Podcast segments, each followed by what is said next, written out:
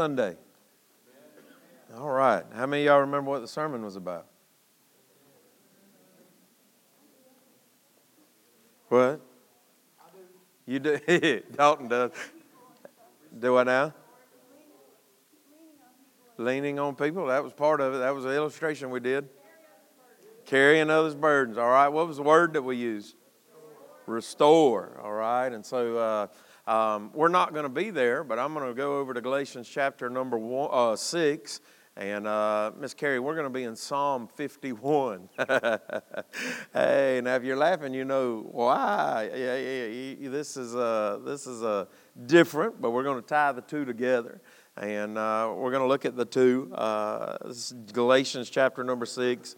I'll read a few verses, just two verses out of it. That's what we hit on last Sunday as we worked around this word restore. The Bible says, Brethren, if a man be overtaken in a fault, ye which are spiritual, restore such a one in the spirit of meekness, considering thyself, lest thou also be tempted.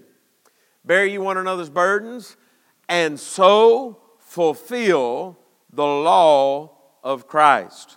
All right, and so, anyhow, in Galatians chapter number 6 and verse number 1, now the Bible tells us, and we, we dealt around this word restore. It says, Brethren, if a man be overtaken in a fault, ye which are spiritual, restore such a one. And we was talking about the ministry of restoration and how you and I are supposed to help restore those that are overtaken in the fault. And that's overtaken in that fault, you'll remember, was something that they fell into, not something that they went headlong into just disobeying, God. It was a more of, more like a transgression, which means I crossed over a line that I shouldn't have. Uh, uh, rather than an iniquity, uh, I knew what I was doing wrong, and bless God, I was going to do it anyhow. Does everybody understand where I'm going with this?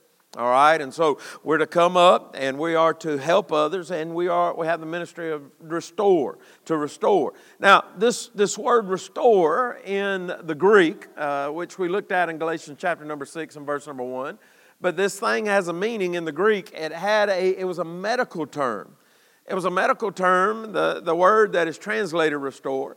It was a medical term in the Greek, and it had a meaning of uh, when a doctor resets a broken bone and how he resets it to its original, right?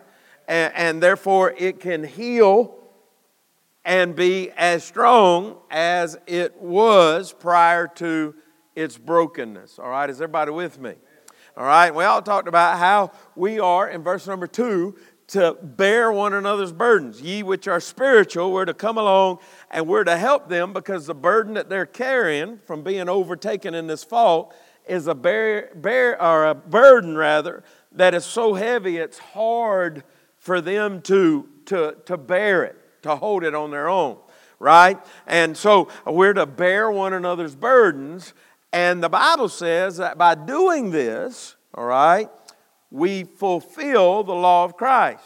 Now, how many of y'all remember what the law of Christ was? We didn't really have a definition. It's mentioned twice in the Bible. We didn't really have a definition, but we tried our best from Jesus' words to identify what the law of Christ was, and how many of y'all remember what the law of Christ was? All right, and uh, so there was two laws that Jesus gave when the lawyers asked him, "What is the greatest commandments?" Right, and the two that he gave was the very first commandment that we're to love your, thy God with all thy heart, with all thy soul, with all thy mind. Uh, uh, and he said, and the second is likened unto the first, that we love our as our love our neighbor as ourselves. And uh, so we looked at that. And then Jesus also gave us a new commandment. All right, for those of you that are keeping score and say, "When I preach them are Old, them are Old Testament uh, laws now." But the Bible says in John chapter number 13 that Jesus gave us a new commandment, and that new commandment was that we are to love one another. All right? A new commandment I give unto you that you love one another. And he said this when he did that. Is everybody listening? Listen up. He says, Thereby will they know that you are my disciples when you love one another. Uh, see, he said, I give a new commandment. That new commandment is you love one another. And he said, By doing that, this world to know that you are my disciples if you love one another.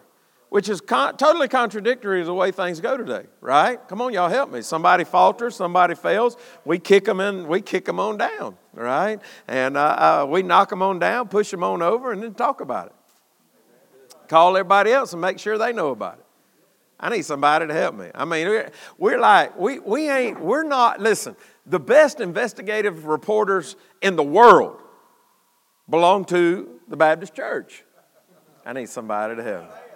I need somebody to help. If I want to know what's going on, I, there's certain ladies in the church that I can call and find out. Is everybody all right? Oh, oh, oh I, I know. There's probably some men too. But anyhow, uh, we're just going to go with that because it sounds better, all right? And uh, uh, but anyhow, all right. So we have this ministry of bearing one another's burdens. We have this ministry of ye which are spiritual to restore. And we said that that was our word for the year. At least that was my word for the year. Miss Carly, this is mine and Miss Carly's word for the year. Mean, we're talking about it uh, after the service Sunday, and that's just what God has laid on my heart, on her heart, was this word restore. I told Michelle when I left, I said, man, I just wasn't happy with that sermon. I, I, just felt like there was some other things that needed to be done and needed to be said about that sermon. And so as I continued the thought into this restoration, I, I want to get us to Psalm chapter number 51. And I want to say this, before we can restore somebody else, we have to first experience restoration ourselves.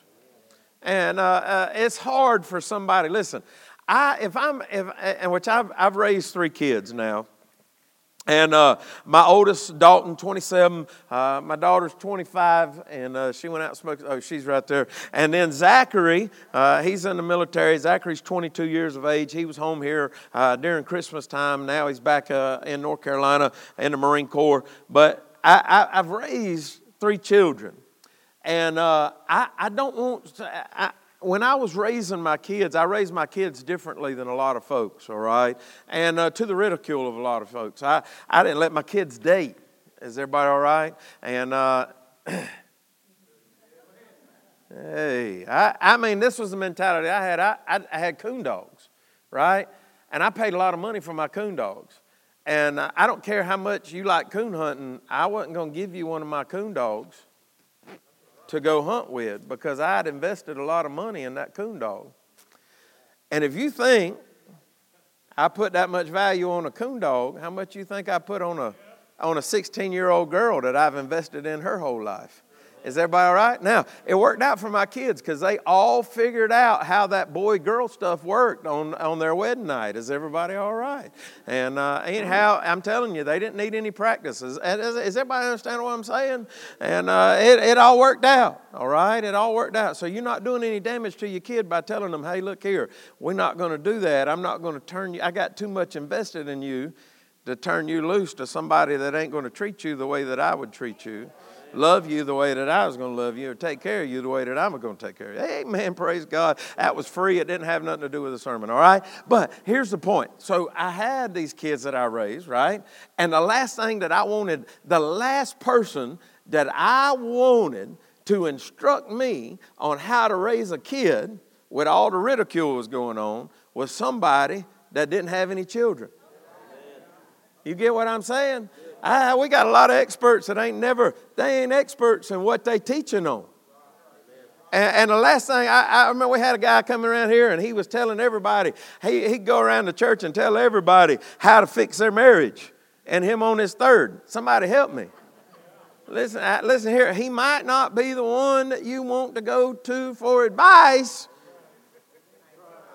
on how to keep your marriage together. All right, you might want to look for somebody. I, I, don't know, like like me and Michelle, that's been together for over 30 years, been married for over 30 years, and I'm sure there's others in here 40, 50 years. Brother Jim, he's been married as long as Noah was alive, and I, I mean, there there's some people that you could go to and talk to and get some expertise. All right, some expert instruction on.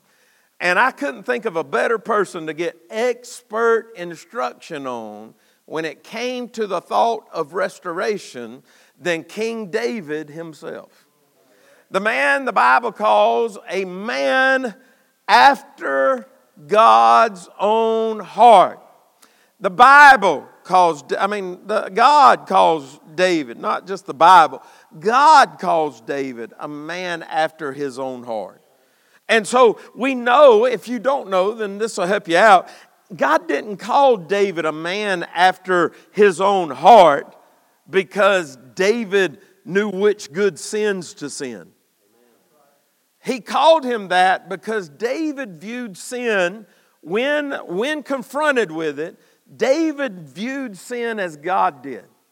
And David could not stand to be without fellowship from God. And therefore, we have in our Bible David's life written out for us and David's sins recorded for us. And we look at David's sins, and I, I need some help in here. I'm not going to I'm not going to get into your business, but if you look at David's sins, there's not a whole lot of people that can put everything together in idolatry. I mean, uh, uh, adultery, uh, and he killed somebody, right? Is everybody right? I hope I ain't talking to a bunch of murderers in here, all right? And, uh, and I hope I ain't talking to a bunch of adulterers in here. But when we understand David's greatest, some of the things that we think of as the greatest sins that are out there, David, a man after God's own heart, God recorded it for us. Now, why do you think God would do something like that? Because you and I would try to pick and we'd try to see if, if God didn't just lay it out and have our minds on the worst sins that we could possibly think of, we would say this one wasn't covered or that one wasn't covered. But David, David, he had some of the worst sins. Do you realize that one of David's sins, uh, it, it, it uh, the consequences of it was over 70,000 Israelites died? How would you like to have that on your conscience? Somebody help me. I mean, how, much, how would you like to have that on your conscience? Hey, I did something wrong, and so God's going to wipe out. I mean, couldn't you imagine if, if I walked in and I said, I've done something wrong, and now the consequences of it has caught up with me, and God's given me an ultimatum, and I have chosen uh, between what God has offered me, the best I feel like, the best of, of, of these ultimatums. And the consequences that I have chosen is 20% of the church is going to have to die before next Sunday. How would you like to? I ain't talking about me. Don't look at me and get mad at me. I'm just giving an illustration. But how would you like to live with that on your conscience that you made a decision that costed, cost 70,000 people their lives? This was David. This was David. This was King David, a man after God's own heart. But a man that caused, I promise you this, those 70,000, if you stood all 70,000 of them up here, they wouldn't none of them say, Boy, David was a man after my heart. Right?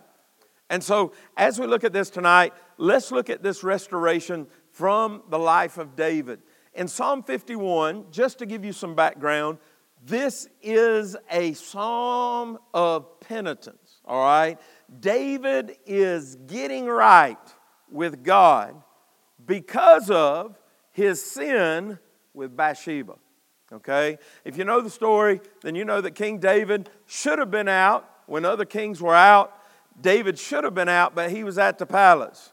The Bible says that he was on his rooftop and he looked over, and there was Bathsheba bathing out there, all right? And uh, we're not going to get into whose fault it was or anything like that, but David, he was the authority figure, he was a king, and he sent for her.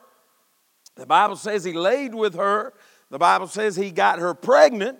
The Bible says at that point he had Uriah come home. Uriah's home. He tried to get Uriah to go down there, so he was not only not only did he commit the sin of adultery, but now he's trying to cover it up. And he's trying to get Uriah to go down there and stay with his wife and sleep with his wife. And Uriah would not do it. David even got him drunk and tried to send him home so that he would lay with his wife and David could blame the pregnancy on Uriah. When that didn't work, because Uriah was so loyal to David, and by the way, just so everybody knows, Uriah was one of David's mighty men. This wasn't just a soldier, this was with the mighty men that the Bible references to. Uriah was one of them. and his and in his loyalty to David, he would not go and lay with his wife as long as the men of the army, as long as the Israelites were out in battle. And so he stayed by David's house, waiting for instruction. David wrote a letter, hand wrote a letter, and delivered it by the hand of Uriah, a death sentence delivered by the man that David was having killed himself. He handed it to Joab and told Joab to put Uriah on the front lines that he may die. And Joab, he obeyed the orders of King David, put Uriah on the front lines, and Uriah died in service and loyalty to David, not knowing that it was David's intentions to have him killed. Bathsheba went through a time of mourning for her husband's death, and then David went and took Bathsheba and took her to be his wife. The Bible tells us that a child was born unto them. All right? This is one of those things that always got off to me. And I'm not going to read the scripture, but that's in 2 Samuel chapter number 11, the whole story that I've been going through, if you want to go back and read it. 2 Samuel chapter number 11, this child is born to David and Bathsheba. I always miss this because I always had preachers tell me that David got right over this thing quickly. But that's not the truth. If you go and you read scripture, the Bible says that she bore him a child.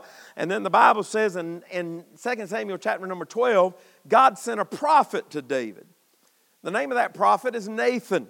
Nathan gave a story about a stranger that came to this family.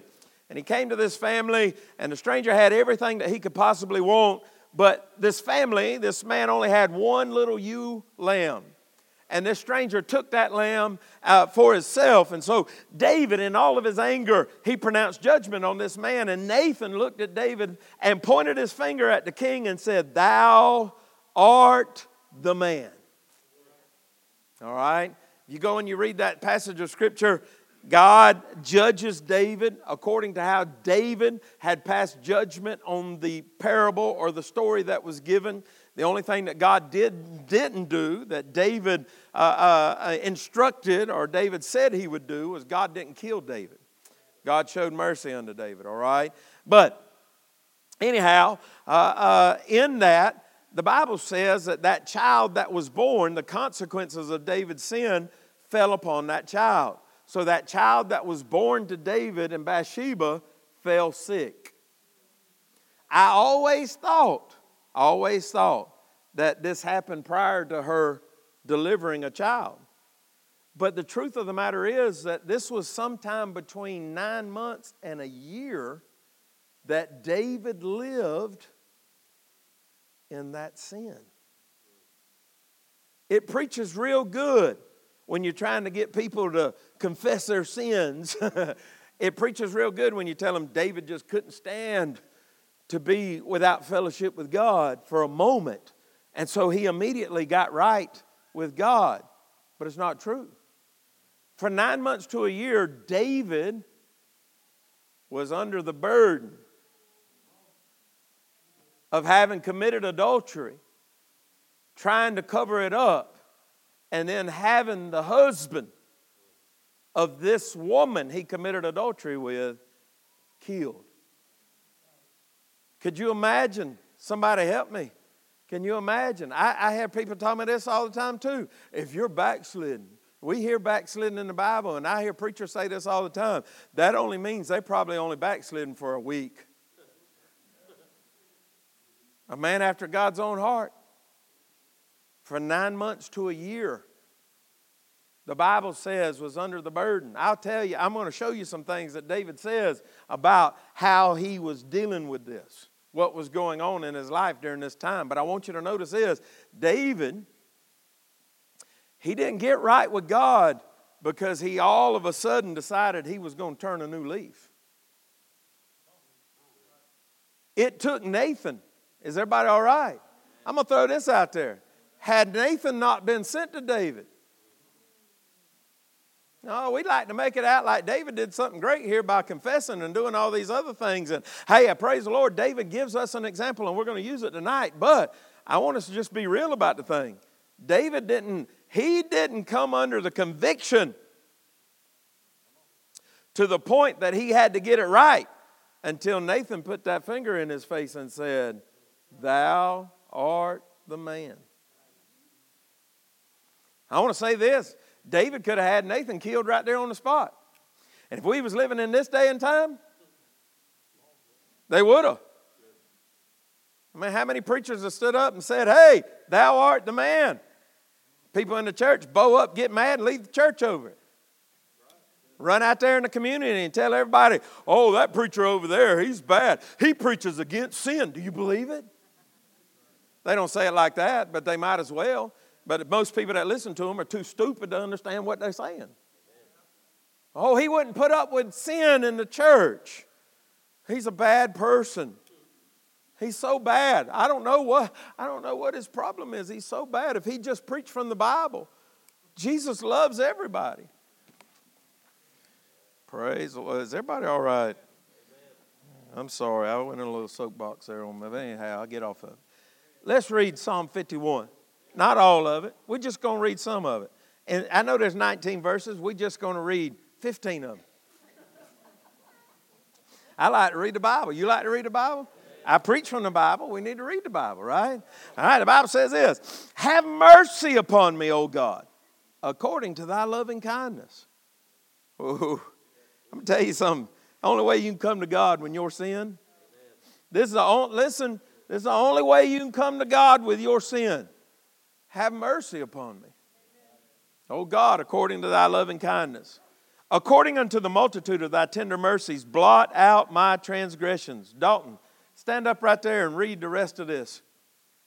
Let me save my voice a little bit. pink, pink, whatever that is. Verse 2. Verse 2. Hit verse 2. Read down through 15. 16 to 17 is good too. Yeah, they're all good. I just we we just gonna read. Wash me thoroughly from my iniquity and cleanse me from my sin. For I acknowledge my transgressions, and my sin is ever before me. Against thee, thee only, have I sinned, Yeah. and done this evil in thy sight, that thou mightest be justified when thou speakest, and be clear when thou judgest. Stop right there, Dalton. So in verse number four, I want you to notice something about this man. David said, Whatever, he said, Have mercy on me, I'm begging you. Right? Verse number one, have mercy on me, I'm begging you. But I want you to look at verse number four. He said, That thou mightest be justified when thou speakest and be clear when thou judgest. In other words, this is what David was saying. He's saying, Whatever the consequences, I accept them. Now, this ain't something we like to hear. Because we want mercy shown, but we want our consequences wiped out too. Where God says He'll blot out our transgressions, and God says He'll blot out our sins, and He'll cast our sins as far as east is from the west, that doesn't exclude our consequences. The consequences, mm, be not deceived. That was in Galatians 6 too. How many of y'all remember that? Galatians 6 7. Be not deceived. God is not mocked, for whatsoever man soweth, that shall he also reap. Go ahead, Dalton. Continue on. Behold, I was shapen in iniquity, and in, my, and in sin did my mother conceive me. Behold, thou desirest truth in the inward parts, and in the hidden part thou shalt make me to know wisdom. Purge me with hyssop, and I shall be clean. Wash me, and I shall be whiter than snow. Make me to hear joy and gladness, that the bones which thou hast broken may rejoice. Hide thy face from my sins, and blot out all my iniquities. Create in me a clean heart, Yeah. O God, and renew a right spirit within me. Cast me not away from thy presence, and take not thy Holy Spirit from me. Restore unto me the joy of thy salvation, and uphold me with thy free spirit. Then will I teach transgressors thy ways, and sinners shall be converted unto thee. Uh-huh. Deliver me from blood, blood guiltiness, O God, thou God of my salvation and my tongue. Thou shalt sing aloud of thy righteousness. O Lord, open thou my lips, and my mouth shall show forth thy praise. Amen. Thank you, Dalton. So here, David is writing out this thing, and David, he goes through his repentance, he goes through his confession here, but he gets to a place where David makes a commitment, and we're going to look at all this, but we're going to have to do it real quick because I want you to get the whole outline and the gist of this thing. But I, I, I, want you to notice David said, If you'll do these things, God, when you do these things, when you restore me, he said, I will teach transgressors. So here's what I'm saying Galatians 6 1 Brethren, if a man be overtaken in a fault, ye which are spiritual, restore. Right? Right? Before we can do that, we got to be restored ourselves. And David said, When I'm restored, Man, I, I, I'm, I'm getting there. I'm getting too fast, but I'm going to get there, all right? All right, you're going to like this. All right, so first off, I want you to notice the confrontation recorded. The confrontation recorded. If you're keeping notes, I got four points and a bunch of subpoints, so you're going to have to write fast, all right? So the confrontation recorded. We see the confrontation of the preacher. The preacher was Nathan. I done spoke about that. That's in 2 Samuel chapter number 12. Now, we see the prompting of it. I want you to notice that God, listen, listen, God prompted David's confession and David's forgiveness. I don't think you understand that. I don't think we truly understand that. God loved this man so much that God wouldn't allow David to continue on not in fellowship. Y'all, please understand what I'm trying to tell you. We like to think that it is our part that we, you know, when we get when we sin, we no longer we, we no longer have fellowship with God, and it breaks our heart, and it should break our heart. But I want you to know that you and I serve a God who loves you and I so much that when we are not in fellowship with Him, He will do everything He can to confront us so that we come back into fellowship with Him. I can go, I can prove it. We go into the Garden of Eden, the Bible says, and the Lord walked in the cool of the day. But what did He say to Adam? Where are you at? Adam's hiding. Adam was hiding. You think God didn't know what happened? Do you think God didn't know what happened? God knew exactly what happened and Adam was hiding. God, in his wrath, could have said, You know what? I told him I'm not going to come down here. We ain't going to play this game. He disobeyed me. He going to die, right? But instead, God comes and he says, Adam, where art thou? In other words, Adam, I've come for fellowship, but you're not here. You're not in the right place. I need somebody to help me. God initiated this, uh, uh, uh, uh, this, com- this confrontation. It was God who came after David. And it is God who comes after you and I through a preacher or through a parable, God's word. And God gave David through the prophet, and by the way, the prophet only spoke God's word, what God instructed him to speak, and the prophet instructed Nathan to speak, or excuse me, God instructed Nathan to speak these words unto David. And so God sent a preacher with a message, if you will, and he is the one that prompted it all. God wanted to have fellowship with David, even in David's worst part of his life, in the darkness of his life, no fellowship with God, feeling the weight of his sin upon him, but God still loved him and came to where David was.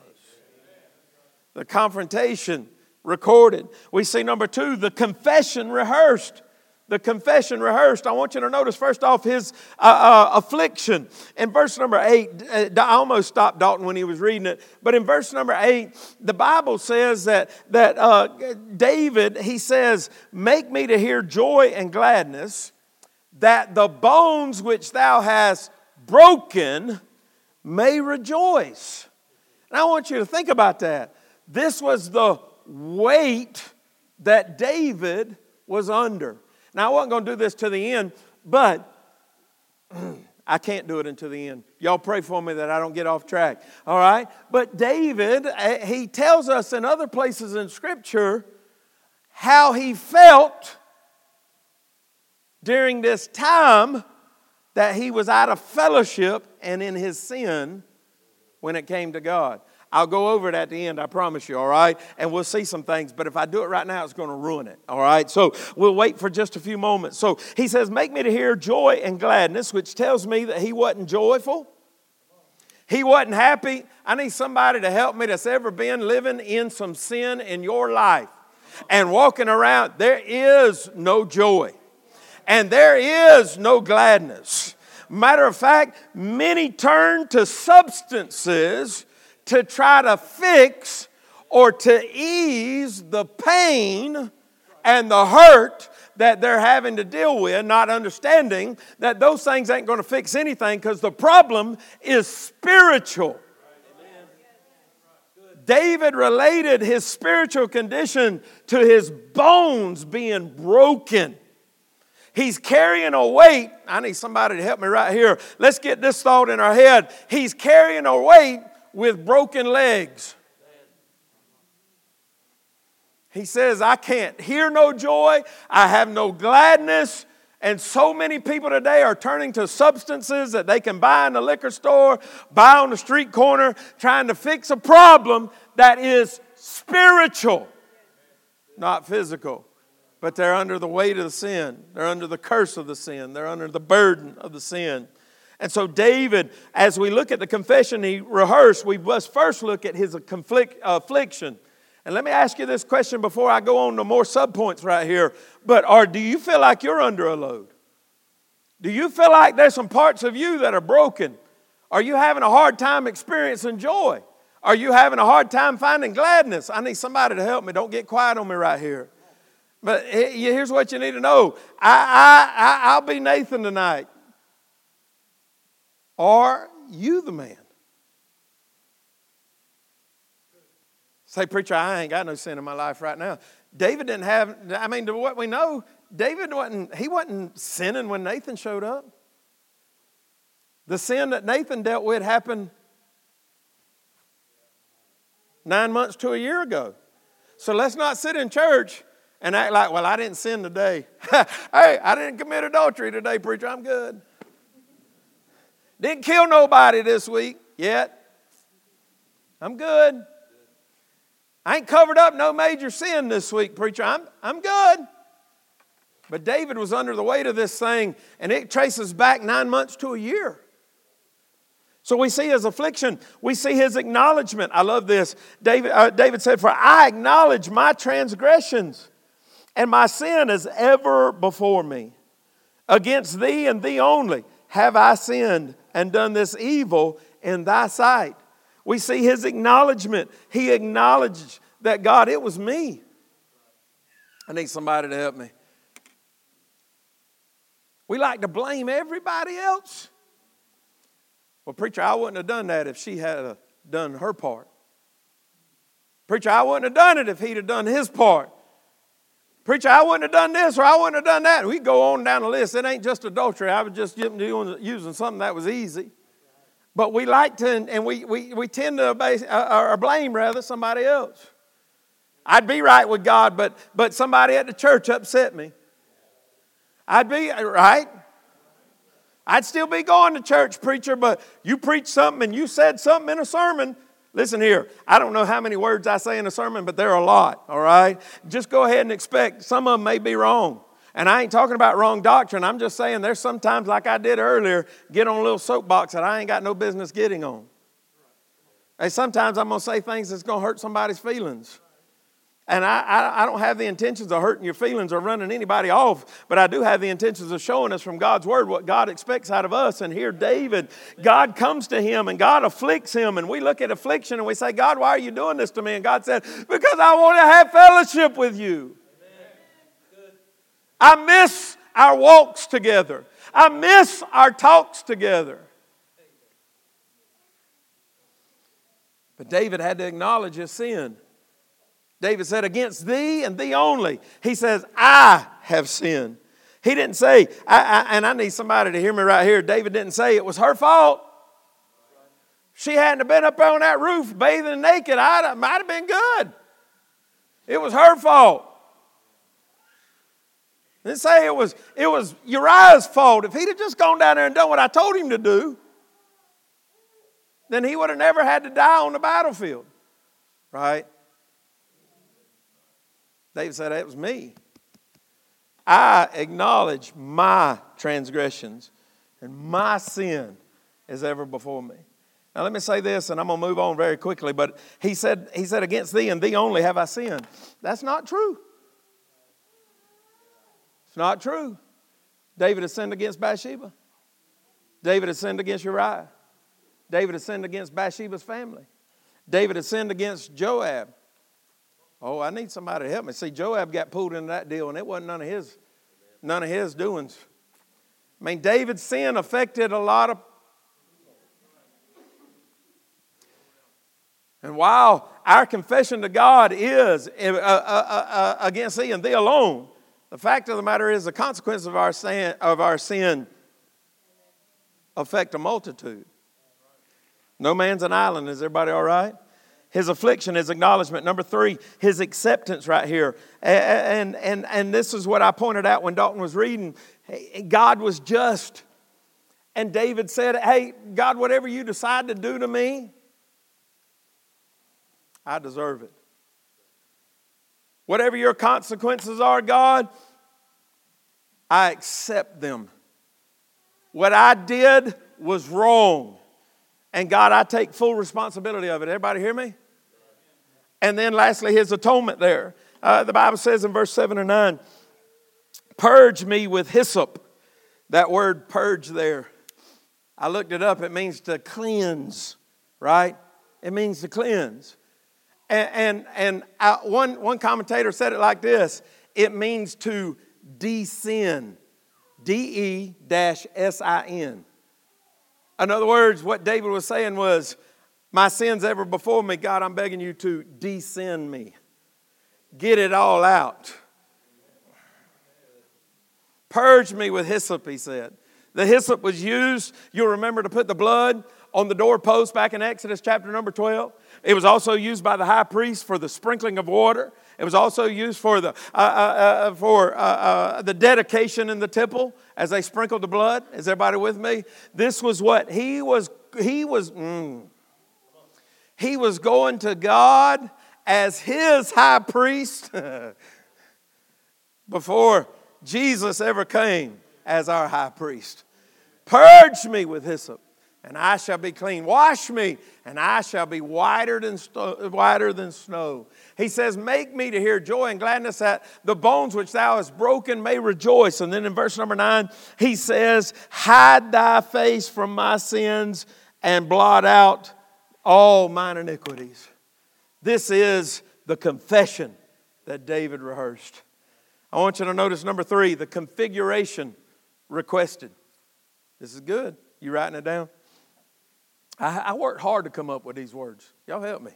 The configuration that David requested.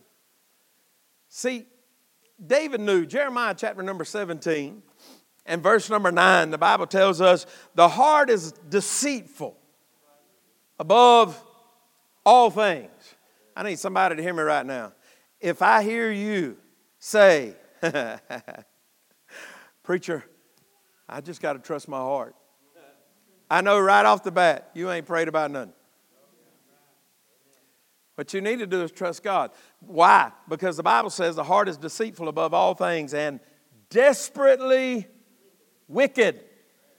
That's your heart that you're trusting. David, or the, the prophet Jeremiah said, Who can know it?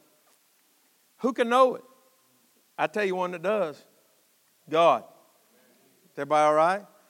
So we already know that our heart is deceitful. It's a deceitful above all things, but it's desperately wicked, right? So, what did David ask for? Look at his next verse, verse number 10. Create in me a clean heart. that word create is the same word, same word used in Genesis chapter number 1. God breathed out of nothing, spoke out of nothing, and created the heavens and the earth. Is everybody with me? Same word used here. David says, Create in me a clean heart. In other words, what's here right now ain't no good. hey, God, if I don't get a new one, I'm liable to go right back into what I was doing. So David pleads with God.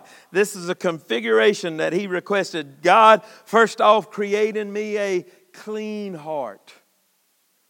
Create in me a clean heart. The very first thing that David wanted was a heart that was clean and new.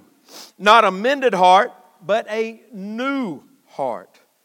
In other words, the same way God created this universe out of nothing by the word of his mouth, David is asking God to now create a clean heart, a new heart in him by his word.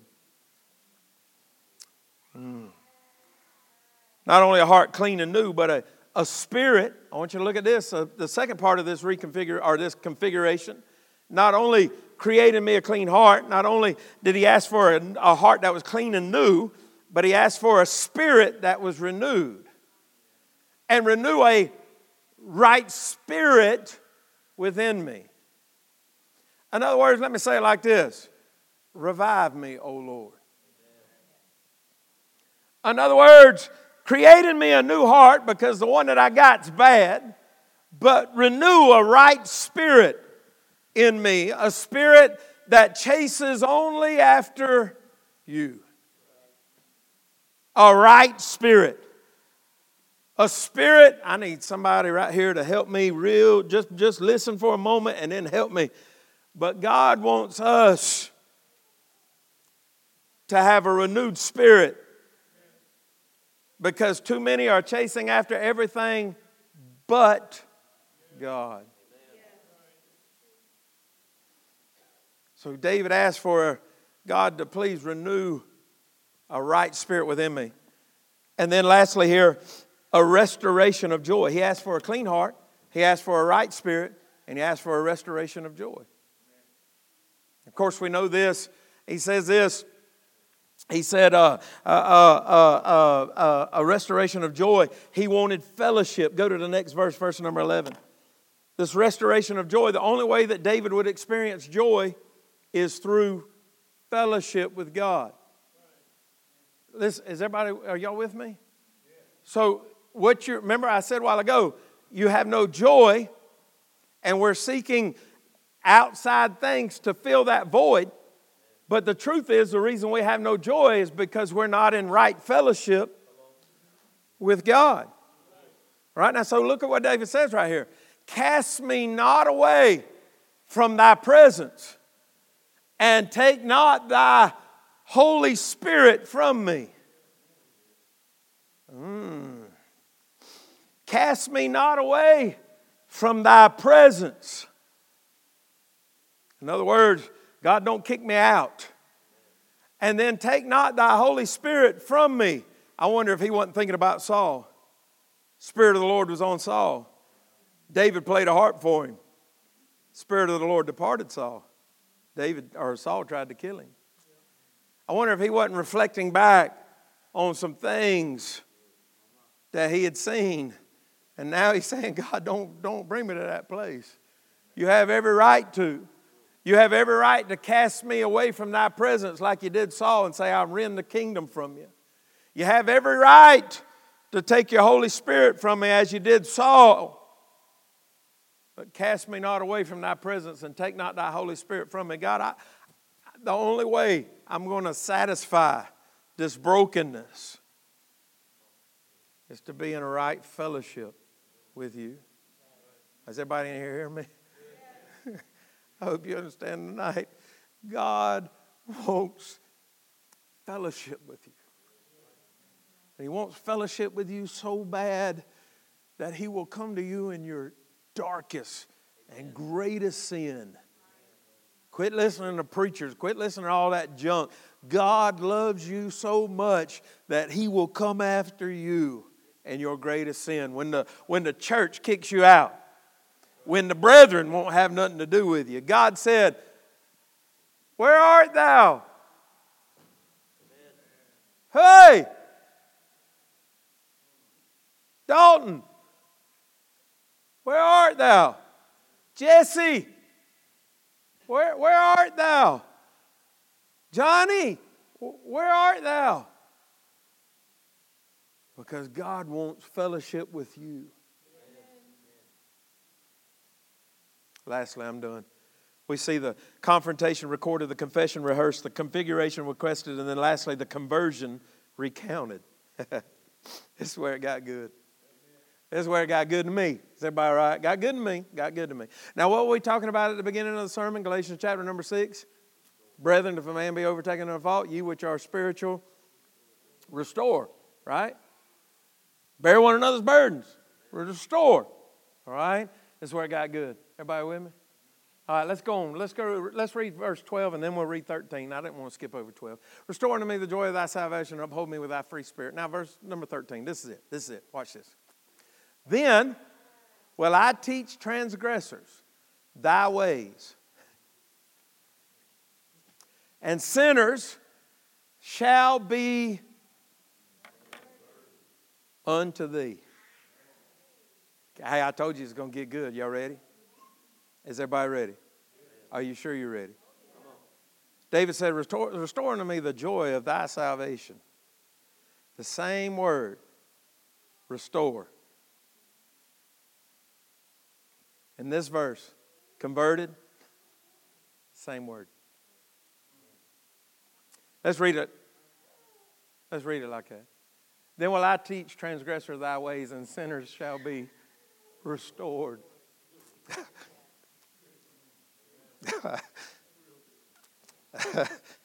sinners shall be restored unto thee. In other words, God, I want to do my part. But I can't restore others until I've experienced restoration. Let's go and read 14 and 15. You're doing good, brother. 14 says, Deliver me from blood guiltiness. You hear it? He's, he's talking about Uriah. His blood's on my hands. Deliver me from blood guiltiness. Oh God, thou God of my salvation and my listen, listen what he says. He said, Not only am I going to teach them, and not only that way sinners can be converted, but he says this My tongue shall sing aloud of thy righteousness. You don't know why so many people sit in church and they ain't got no worship?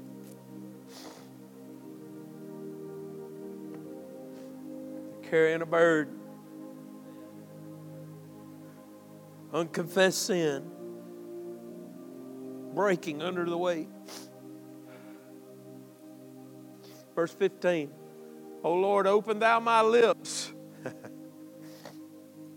and my mouth shall show forth thy praise. Let me let me finish this thing. I told you I was going to share something, and I said I can't wait till later, right?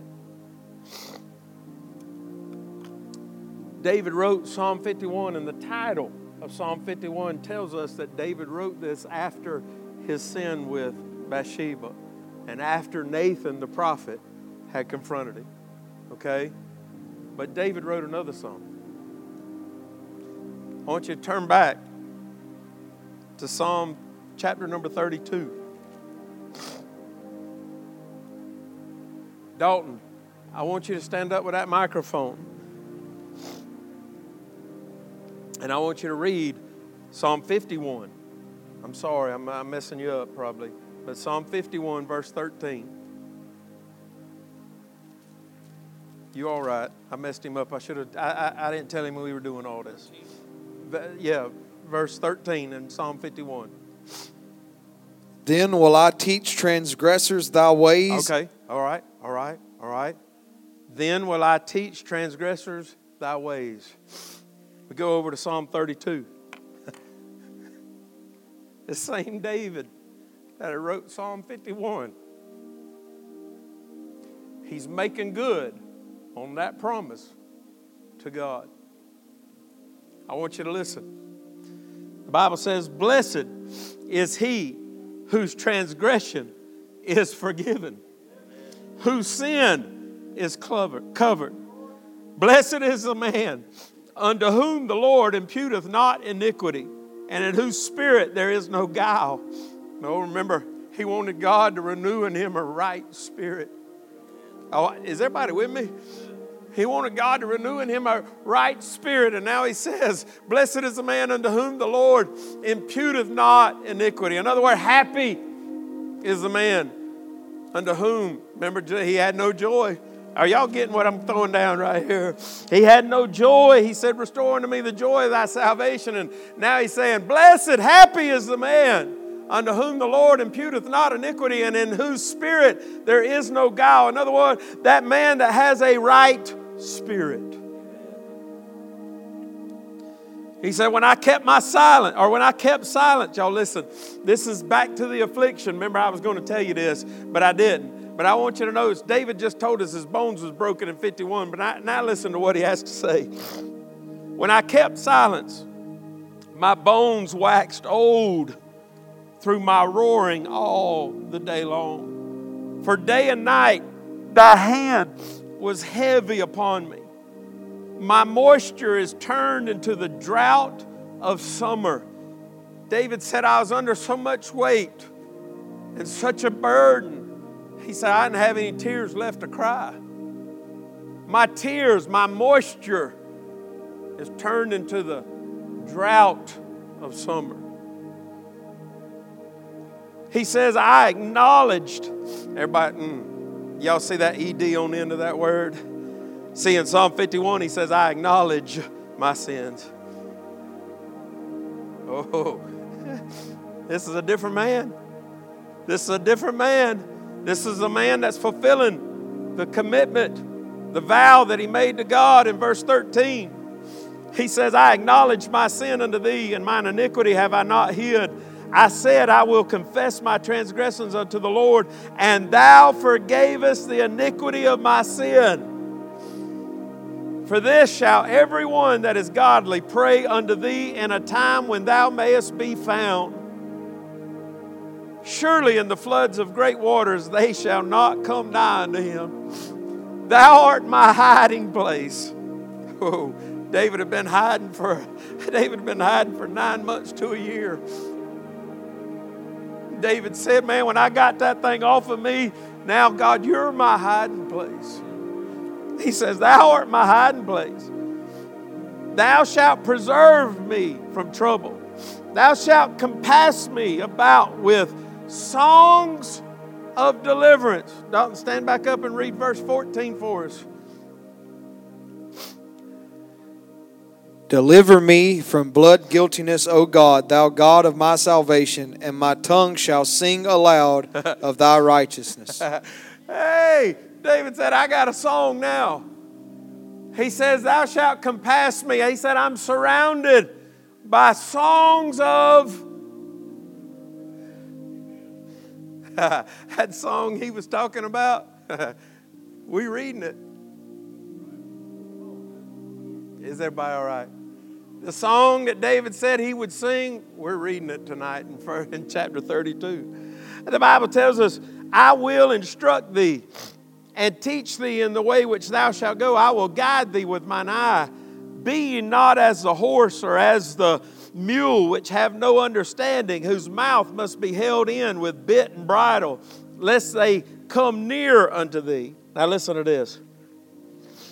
He says, Many sorrows shall be to the wicked, but he that trusteth in the Lord, mercy shall compass him. What did he ask God for? hey, and the last verse, he said, Be glad in the Lord and rejoice, ye righteous, and shout for. What he ask for?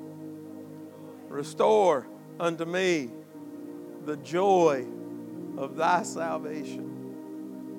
Be glad in the Lord and rejoice, ye righteous, and shout for joy, all ye that are upright in heart. David teaches us how to get right with God. We all left out of here Sunday saying, I'm going to do my part bearing others' burdens. I'm going to help to restore the brethren that's overtaken. But how can you restore somebody when you're in need of restoration?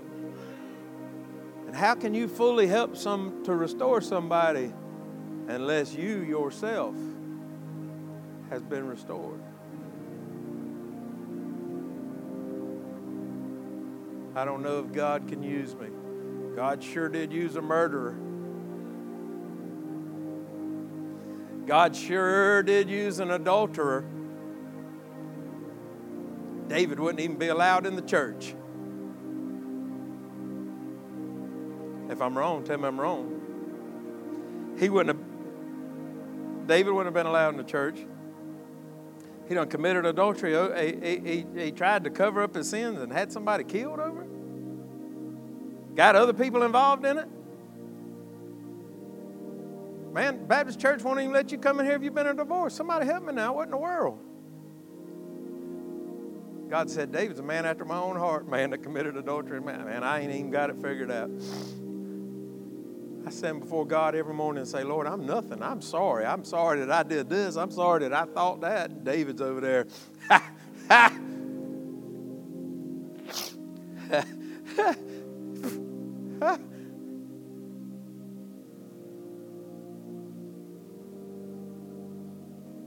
God said, I still want to have fellowship.